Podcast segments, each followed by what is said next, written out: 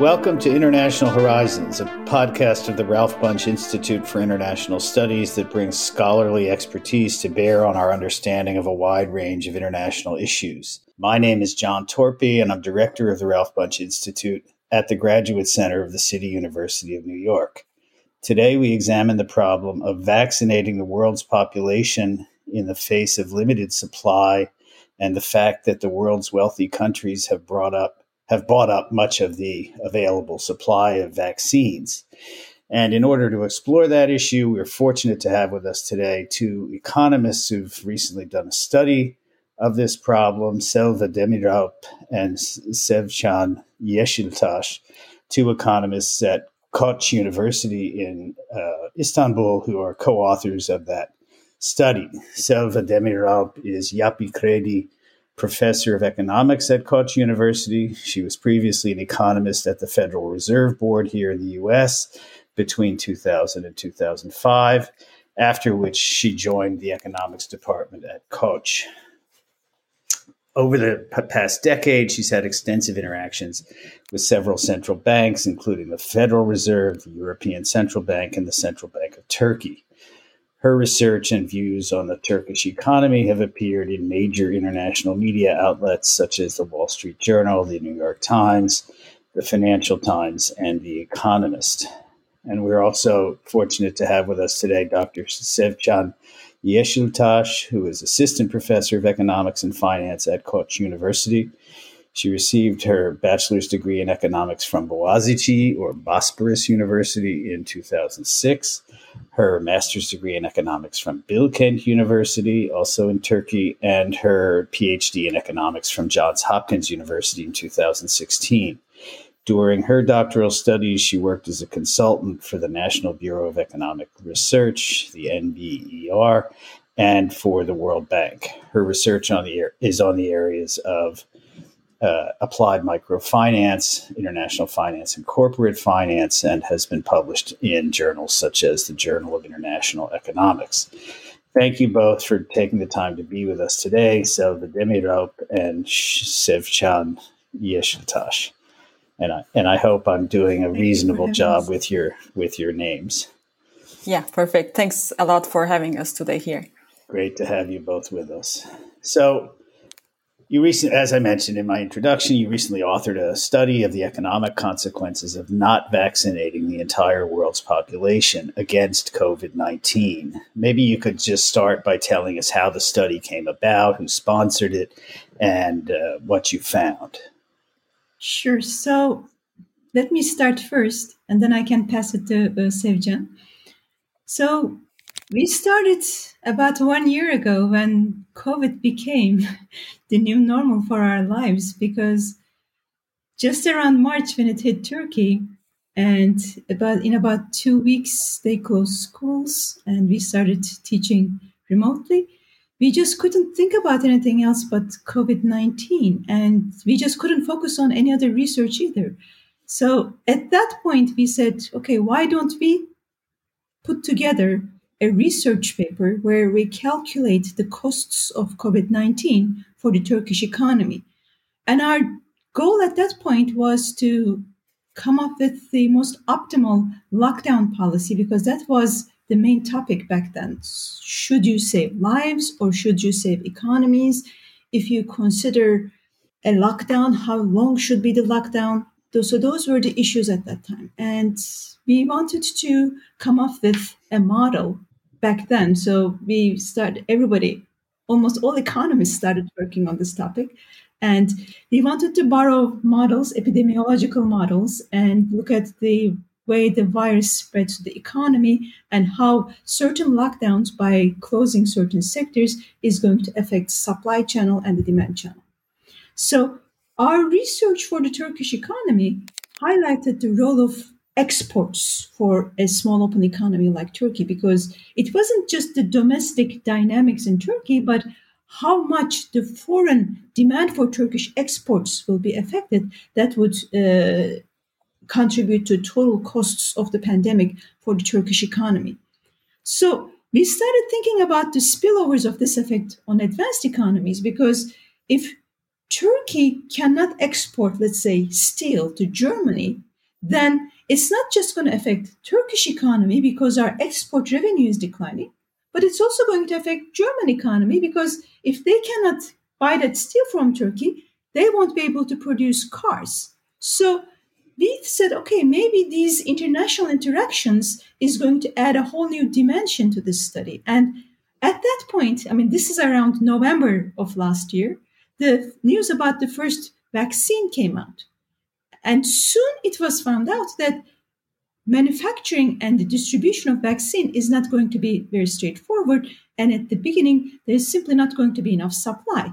So at that point, we said, why don't we look at the costs of inequitable distribution of vaccine and in particular how much would advanced economies bear if their trade partners are not vaccinated. So that brought us to the paper that uh, we are talking about today. And it's an academic paper. We have to make certain assumptions because there is still tremendous uncertainty about the course of the pandemic and the manufacturing and the inoculation programs. So, under certain assumptions, let's say rich countries vaccinate half of the um, vaccine all their population in about four months, in the first four months of 2021. And emerging markets and developing economies, the lower income countries, can only vaccinate half their population for the entire uh, 12 months of 2021. In this scenario, we calculated a total cost of about $3.8 trillion. And what is more important, more striking, is that even the advanced economies who are going to get vaccinated and eliminate the pandemic at home, they will still bear about half of that cost, so which is about 1.9 trillion dollars. So that is an eye opener in our view because it shows the urgency to manufacture more vaccines and distribute it to the rest of the world. About the details, let me now uh, pass the word to Sevcan, and she can tell us the details about our work. Great. Sevcan. Yeah, thanks a lot. Uh, uh, I would like to dig deeper and I would like to mention about the extent of the sectoral cost because of the unequitable distribution of the global uh, vaccines. So, uh, thanks to the work done by epidemiologists and also economists, we know that uh, there is a sectoral heterogeneity on the infection part. The jobs, uh, occupations, sectors where close proximity is required um, are going to have high infection rates. Uh, I mean that certain sectors are going to be affected more than other sectors. Uh, to be specific, by nature, services sector is affected more relative to uh, manufacturing sector because services sector is sector requires close pro- proximity. As Selva mentioned, there is also another economic dimension re- related to international trade and production networks that works through highly complex uh, sector linkages. Uh, therefore, uh, we want to bring that and then want to uh, marry these two dimensions. Uh, sectoral heterogeneity in infection dynamics and sectoral heterogeneity in trade and production networks. Uh, and to compute sectoral economic costs, we have an SIR model, uh, susceptible, infected, recovered model that we borrowed it from the epidemiologists we bring a very rich data from every country. We do it for 65 countries and 35 sectors. We have R zeros, basic reproduction numbers uh, for every country. And then we combine uh, that epidemiological site using uh, real-time data on infection dynamics from Johns Hopkins University with the uh, economic data on trade and production networks that uh, comes from the OECD on multi-sector, multi-country economic linkages uh, Uh, that tells us that how each sector is in each country import and export with other sectors in other countries. So we try to estimate, as Selva mentioned, several scenarios and several different specifications. And among all, in the most realistic one, as Selva mentioned, where in the first four months of 2021, advanced economies are fully vaccinated, whereas emerging market and developing economies vaccinate only half of their population by 2021. Um, and we provided some key findings. Uh, countries and sectors um, that have uh, stronger trade linkages with unvaccinated counterparts are more severely affected. And such uh, trade linkages refer to a decline in their exports because emerging markets are not fully recovered and they cannot demand as much exports from advanced economies and a decline in the imports of final and intermediate goods from emerging market countries because they are still suffering from the pandemic conditions. And when we look at the big picture, we know, we see that emerging markets and developing economies are clearly hit harder. Uh, but even advanced economies are hardly hit from the prolonged pandemic. Specifically, within advanced, within emerging market developing economies, the sectoral costs are the highest uh, for those sectors that are more severely affected from the domestic pandemic conditions.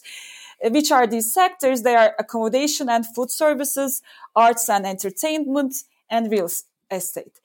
And the economic cost uh, in these sectors uh, primarily reflected the decline in demand due to the fear factor in these countries where most people engage in uh, voluntarily social distancing. So uh, this is a similar picture that we have been actually seeing throughout 2020 since the outbreak of pandemic. And uh, if we want to return to advanced economies that are vaccinated at faster pace, according to our assumption, we have a completely different picture. Uh, because the domestic drag from the pandemic is in, in, eliminated in these countries, thanks to universal vaccination within their borders, the sectors that suffer from the highest economic costs are those that are more exposed to trade uh, with unvaccinated countries, either directly or through highly complex input and output linkages. Which are these sectors? They are agriculture and fishing, wholesale and retail, or basic metal industries. And in order to further highlight the uh, role of uh, trade openness in explaining the extent of COVID related sectoral economic cost, we wanted to compare two countries within each group of vaccinated and unvaccinated countries. And among uh, vaccinated ones, advanced economies, we observe that the sectoral costs are generally higher in Netherlands compared to US since Netherlands is more open to trade relative to United States.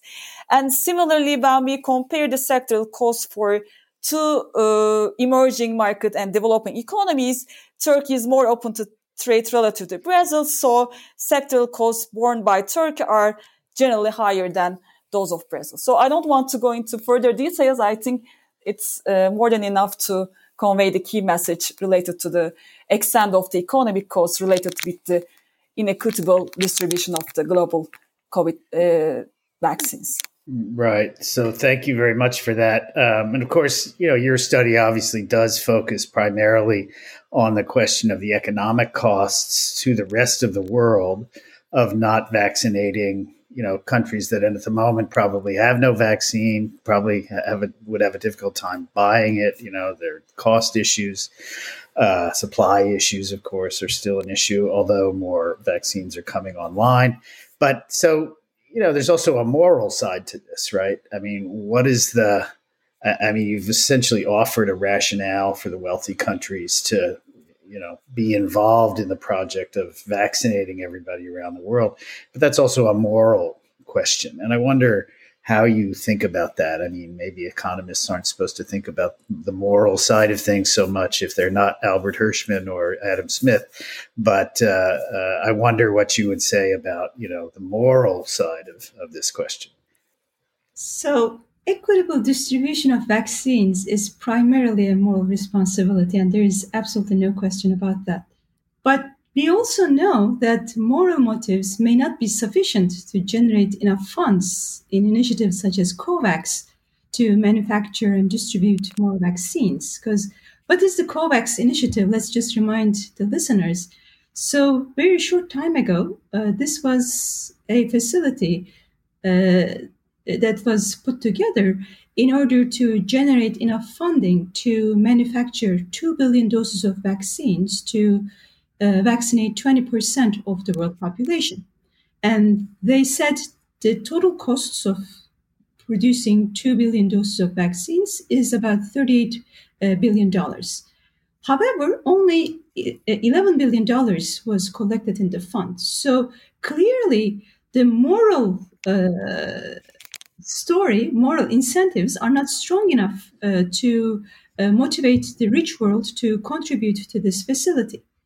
So, what we wanted to do was to highlight that it is actually for the economic benefit of the rich countries to contribute to such efforts, that this is not an act of generosity, but an act of economic rationality. Because, on the one hand, we are talking about $27 billion that is needed in order to manufacture uh, enough vaccines to inoculate 20% of the population. On the other hand, we're talking about billions and trillions of dollars that the rich countries have to bear if their trade partners are not vaccinated. So, yes, we are all behind the moral argument, but as economists, we are also trying to contribute to these efforts by showing that there is a strong economic motivation behind investing in a facility like COVAX. Because if your trade partners are not vaccinated, you won't be able to export as much goods and services to your uh, partners. And also, you won't be able to import these intermediate goods that you use, for example, steel that you buy from Turkey in order to buy, in order to uh, uh, produce the car uh, that you uh, put together at home. So, if you cannot, if these supply chains, this is a technical concept, but you buy an input in order to produce the final good at home. If there are disruptions in these supply chains, then it is going to affect your production in a, a vaccinated country as well. And you won't be able to shield yourself from the pandemic, even though you vaccinate your local population. So, right. fairness, I mean, we try to avoid the word fairness and we say equitable distribution of vaccines because it's a tricky concept. I mean, in economics, we have this notion called Pareto optimality, which means that if you start from an initial distribution of assets, a Pareto optimal adjustment requires all parties to gain from that. So if one party gains and the other party loses, it's not going to be optimal. And so status quo is going to be harder to change. So when there's a limited supply of vaccines, it's hard to make an economic argument to say rich countries should hand in their limited vaccine supply to the poorer countries before they even uh, vaccinate themselves. But by calculating the economic costs of inequitable distribution of vaccines, we illustrate that it is actually Pareto optimal to move.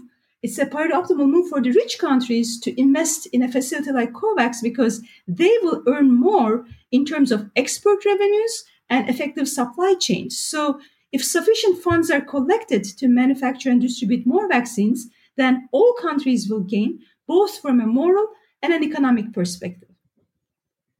I mean, this is something that uh, the G7 is ad- addressing this very day, right? And exactly. uh, Joe Biden uh, has announced that he's going to contribute $4 billion from the United States uh, for this reason. I mean, there's also a public health dimension to this uh, issue, right? Um, we know that the more the virus replicates, the more opportunities it has to mutate, and it may become more transmissible or more likely to cause serious illness in the process. And as international travel revives, these strains of the virus will circulate around the world, as have the UK and South African variants. So, do you think people understand that they are protecting themselves by getting everybody else vaccinated? I mean, there's a lot of discussion about the adequacy of the messaging that's coming out of the US administration, for example, about the effectiveness really of the vaccines. But this is another question that I think, in fact, isn't really part really of the public discussion just yet. This is a very critical topic indeed, and thanks for bringing this up. Uh, the new variants make the rollout of mass vaccinations more complicated, and it also raises question marks about the effectiveness of existing vaccines. And in the absence of global and synchronous vaccinations, there is a real risk that the new variants of the virus will arrive, and it will also challenge how well the existing vaccines will work. So, your point should definitely be highlighted to emphasize the mutual interest in contributing to efforts such as COVAX. I need to emphasize this one more time because in our paper, we haven't incorporated the variants into our analysis because clearly the pandemic outlook is changing very rapidly. and it's hard to foresee and incorporate everything into academic work. I mean, we tried to put it together in a very short period of time. Nevertheless, we can't catch up with the uh, mutations and the variants. But the variants of COVID 19 uh, virus in the presence of inequitable vaccine distribution would clearly increase the economic costs that we have estimated because so long as there are variants and the vaccine is less effective, then there should be even stronger incentives for the rich world to uh, utilize the existing formula for the vaccine and vaccinate the global population as soon as possible. Because if the pandemic is prolonged, everybody is going to suffer. It's not just going to be the unvaccinated, poorer income countries, but vaccinated countries, unfortunately, won't be able to eliminate the economic drag. Yes, the health problem might be minimized, but as you pointed out, even the health problem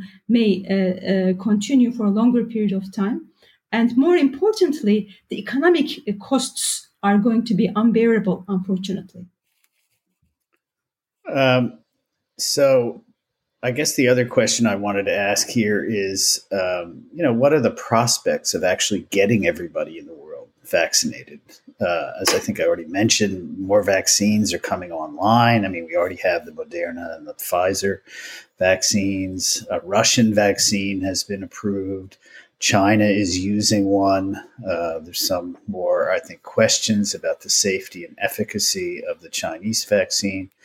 But in any case, um, the FDA here in the United States seems likely to, uh, soon to approve the Johnson Johnson vaccine, which uh, is a one-shot vaccine, which is a good thing. Uh, and there are, of course, all these problems with the Moderna and Pfizer vaccines in the sense that they require two shots. I shouldn't say they're problems; they are hurdles uh, you know, that make the situation more complicated. They require two shots and they have to be refrigerated at very low temperatures that makes it hard for them to be distributed at all in the poorer and warmer parts of the world. So, by when do you think it's reasonable to expect that, um, you know, everybody in the world could be vaccinated? I mean, you mentioned there are some manufacturing assumptions you have to make, and there are lots of uncertainties in this process. But um, can you give us a sense of how you think this is going to play out? Sure. Uh, as you uh, stated, there are many unknowns ahead of us uh, regarding the course of pandemic. But to start with, I think I should give you the recent numbers regarding the vaccine rollout. Uh, yes, to, as of today, the biggest vaccination campaign in history is underway. And according to data uh, collected by the COVID-19 uh, vaccine tracker of Bloomberg, uh, as of today, around 200 billion doses have been administered across uh, 87 countries. And the latest rate was roughly 6.5 billion doses a day. But uh, I think the speed of vaccination rollouts is uh, rather slow. And the world is still far away from the global herd immunity in order to uh, minimize the economic cost that we have mentioned uh, so far. And if we want to win our fight against the pandemic, uh, herd immunity should be achieved in all countries across the globe, as Selva stated. Uh, and because, as we always underline, that nobody will be safe until everyone is safe. Uh, and I think at this point, um, global cooperation and solidarity will be the only chance for us to defeat the virus everywhere. And it, it is essential, I think, to start a sustainable global, global recovery. Uh, and uh, related to this, EU, which is the largest uh, donor to World Health Organization, uh, took an important step uh, th- that with its member states, EU launched uh, Team Europe and announced a global recovery package of 38.5 billion euros. Uh, this aims to help uh, partners across the world uh, uh address the immediate health emergency and humanitarian needs, uh, as well as strengthen the health system and support economic recovery and social protection. specifically, Team Europe has been announced over 850 million euros for COVAX facility, that uh, Selva mentioned before, to help secure 1.3 billion doses of vaccination for uh, nine, 92 low and uh, middle income countries uh, which are expected to receive vaccination at a later stage, unfortunately, by the end of the year, and support of uh, EU's efforts to make the COVID-19 vaccines a global public good. Um, uh, in order to uh, enable, uh, and we have to talk about uh, the, the manufacturing of the uh, vaccines, right? So, uh, in order to enable individual vaccine manufacturers to make the necessary investments in production facilities as well as to speed up the development and the production of safe and effective vaccines, EU Commission so far has signed advanced purchase agreements and has secured 2.3 billion doses of vaccines. And I think uh, these advanced purchase agreements uh, might play an important role in the equitable distribution of vaccines in the sense that uh, they offer the EU member states the possibility to redirect or donate part of their vaccines to other countries until COVAX facility is able to uh, supply uh, large enough volumes directly uh, from companies. Yes, besides many unknowns in the course of pandemic, unfortunately, there are many challenges we face in the equitable, the global distribution of vaccines. Why this is the case? Because healthcare and procurement systems are fragile and underfunded. Uh, health workers are limited. Unfortunately, we lack of uh, sufficient and appropriate uh, cold chain equipment. We lack of manufacturing capacity and there are some export restrictions. And I think all these together seem to have a negative impact on the access to COVID-19 related technologies. So uh, another great uh, challenge uh, might be the, I think, uh, is the manufacture of the vaccines uh, at a great global scale. And I believe intellectual property is a key factor um, in building a framework that enables collaboration between the developers of the vaccines and the productions of the vaccines. Uh, how it might work, uh, de- developers of vaccines can enter into the manufacturing agreements and they can transfer technology and expand production with their license. Uh, for example, uh, there is the possibility to grant mandatory uh, license, which are those granted by governments without the pa- uh, patent owner's consent. And this is a legitimate tool for the countries in need uh, as they are in the middle of the pandemic. however, some countries conveyed difficulties with regard to the implementation of such flexibilities.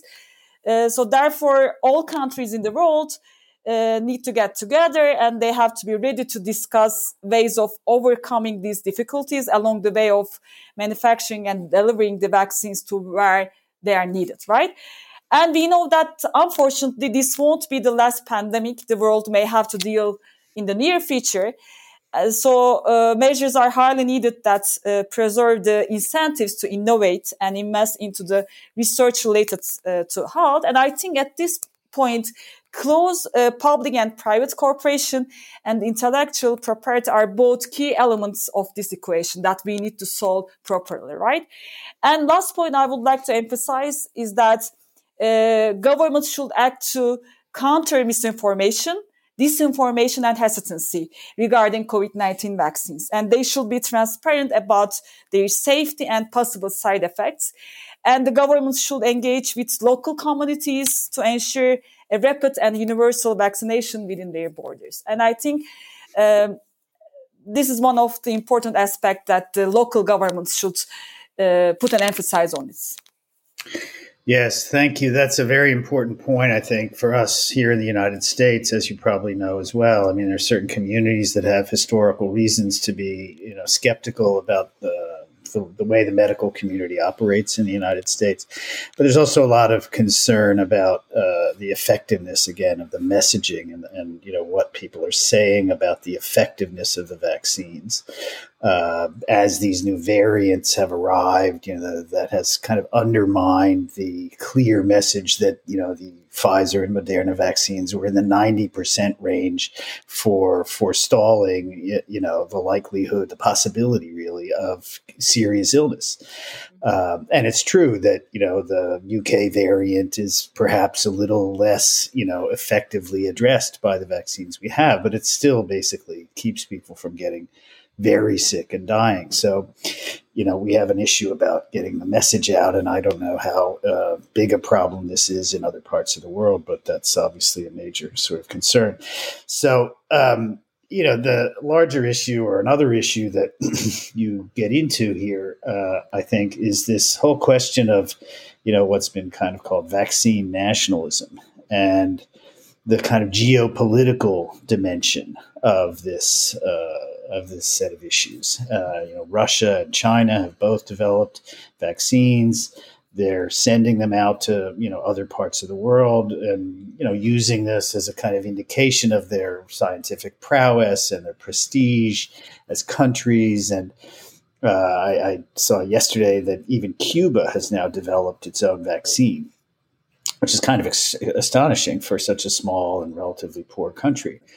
Um, and you know, why did they do that? Well, they probably wanted to be autonomous, you know, uh, when it came to vaccinating their own populations. So I wonder if you could, uh, you know, Emmanuel Macron mentioned this yesterday when he talked about uh, the G7 stance towards. Um, you know the support for for the COVAX initiative, uh, and I wonder how you see this kind of geopolitical dimension playing out. And you know, apropos Turkey, where's Turkey getting its uh, vaccines from? From Russia, from the United States, from China. the UK, China. Actually, yeah. Well, that would be interesting. Tell tell us about that.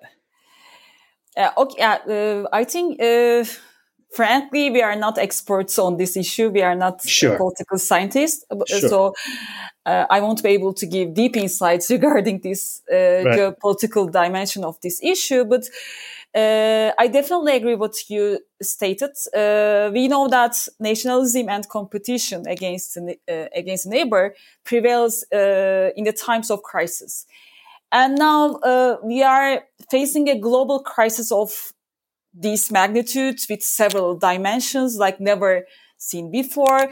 So that uh, all countries in the world need to vaccine at the same time uh, in order to vaccine their entire population, right? Uh, and uh, as you stated at the uh, very beginning of the pandemic, uh, United States and China uh, led the vaccine competition, vaccine race, not R- Russia. But we know that there is a will of Putin to show that Russia remains in the battle of this scientific power, right? so I think the geopolitical dimension is indeed central in this race uh, to save the entire planet from COVID-19. And I think for the great powers, the stakes are enormous. The skills in the game are really huge. Uh, and uh, Putin's announcement, uh, early announcement than expected, I believe reflects reflected his desire to put Russia back in this scientific uh, power uh, race. Uh, that is being played out mainly between the United States and China. And yes, we know that China is still behind the United States, but I think uh, it is not uh, surprising that Russians call their vaccine Sputnik 5, which aims to remind Sputnik moment. I know uh, you you know it, but for the li- listeners, uh, the Sputnik moment that uh, refers to what happened in back in 1957 when the Russians launched Sputnik 1, the first man-made uh, satellite launched around the Earth. And it, at the time, uh, the Soviet Union was far behind the United States uh, in space technology. But by uh, launching this uh, satellite, uh, I think they had managed to give Americans the feeling that their country had been passed in the space race. Uh, and and we know that uh, President Putin announced the approval after less than two months of human testing, which is way earlier than we expected. I think the speed at which uh, Russia moved to roll roll out vaccines makes us question that uh, uh, Moscow is putting uh, national prestige before solid science. But on the other hand, we know that European countries would like to be able to prove that research on COVID is the symbol of a uh, multilateralism that needs to be considered in the fight against COVID-19. Uh, therefore, European politicians have been constantly underlying the fol- following message from the very uh, uh, starting point of the COVID-19 outbreak. What they uh, the, the message is the following. As we search for efficiency and promptness, we didn't bunch one inch in quality and safety. We Europeans do not compete against anyone.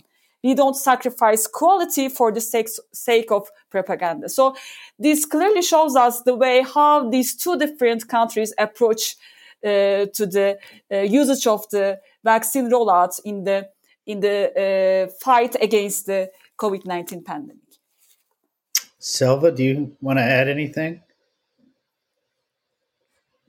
No. Sorry, I mean, uh, yes. So I was just on mute. I mean, yes. Vaccine nationalism is clearly uh, our focus. I mean, we in our work we just wanted to approach it from an economic point of view because we wanted to actually show the costs of vaccine nationalism and how it is going to hurt the nations and how focusing uh, just on your domestic gains in this global event is actually going to hurt you in the end. So, I mean, our prologue in the uh, paper is a quote from John Donne that no man is an island. Mm-hmm. And we generalize it to our framework and say no economy is an island, that the sufferings of other countries is going to affect you as well. And the connections, the trade connections uh, that you have is going to uh, lead to costs that you will have to bear because of your uh, locally uh, focused decisions. Great. Well, thank you very much. This has really been a very uh, eye opening and helpful discussion. That's it for today's episode of International Horizons. I want to say thanks to Selva Demiralp and Sevcan Yeşiltaş for sharing their insights about the costs to the world economy, that is to say, to us, uh, of not vaccinating everybody on the planet and how we're going to maybe achieve that goal. Uh, remember to subscribe and rate International Horizons on SoundCloud, Spotify, and Apple Podcasts.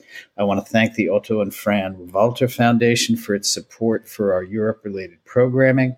I also want to thank Hristo Voinov for his technical assistance and to acknowledge Duncan McKay for sharing his song International Horizons as the theme music for the show. This is John Torpey saying thanks for joining us, and we look forward to having you with us for the next episode of International Horizons. Thanks very much. Thank you.